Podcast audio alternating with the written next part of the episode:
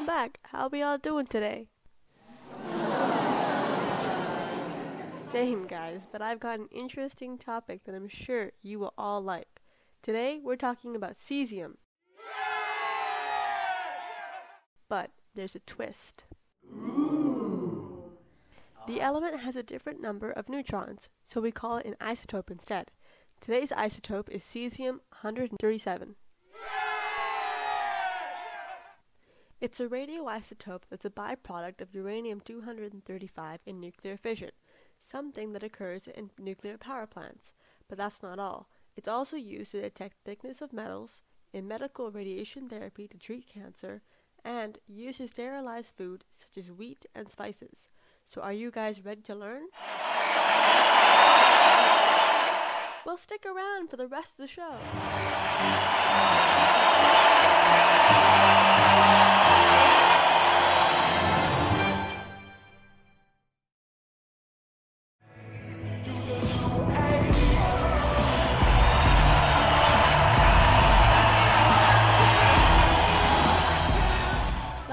Let's start off with the basics.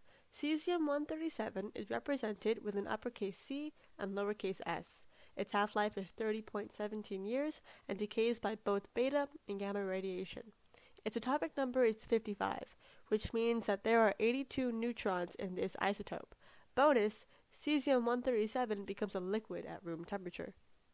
Ah. There are a couple main sources where cesium-137 is found. They include fallout from previous weapon testing, waste from power plants involving uranium-235, and nuclear accidents. Now for the good stuff. It bonds easily with chloride and becomes a crystalline powder which acts like a table salt. It dissolves in water, contaminated soil which can affect vegetation and plants, and it moves quickly through the air, which is why Chernobyl affected so many areas. We'll touch on Chernobyl later on. Cesium-137 is used in medical radiation therapy to get rid of cancer cells in the body and has proven to be effective. It's also used in a Geiger-Müller counter, which is a device that uses gas and isotopes to measure radiation. Next up is Chernobyl, right after this.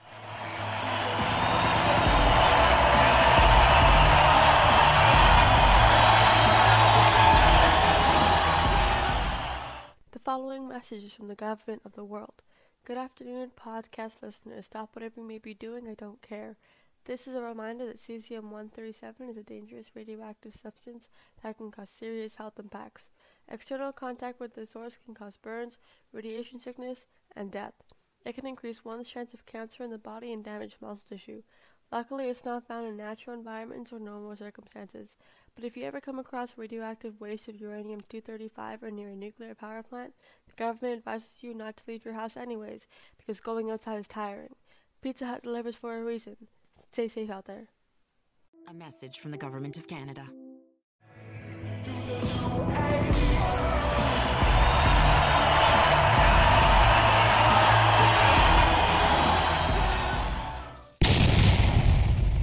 That was Chernobyl in 1986, and also my stomach. Before I mentioned we would talk about Chernobyl later on, so here are the basics. Chernobyl is a city in Ukraine with a nuclear reactor. There were unexperienced personnel, and the reactor design was flawed, which doesn't sound good at all. They wanted to test how high the heat could go until they turned it too high and couldn't make it go back down to a lower temperature. So, nuclear core blew up and an unimaginable amount of radiation was emitted from a large hole in the ground. Two lives were lost that night, and 38 just the next few days from radiation poisoning. The radiation from Chernobyl affected Belarus, which is 317 kilometers away from Chernobyl. In total, 4,000 plus people died, and the area is still highly radioactive due to the long half life.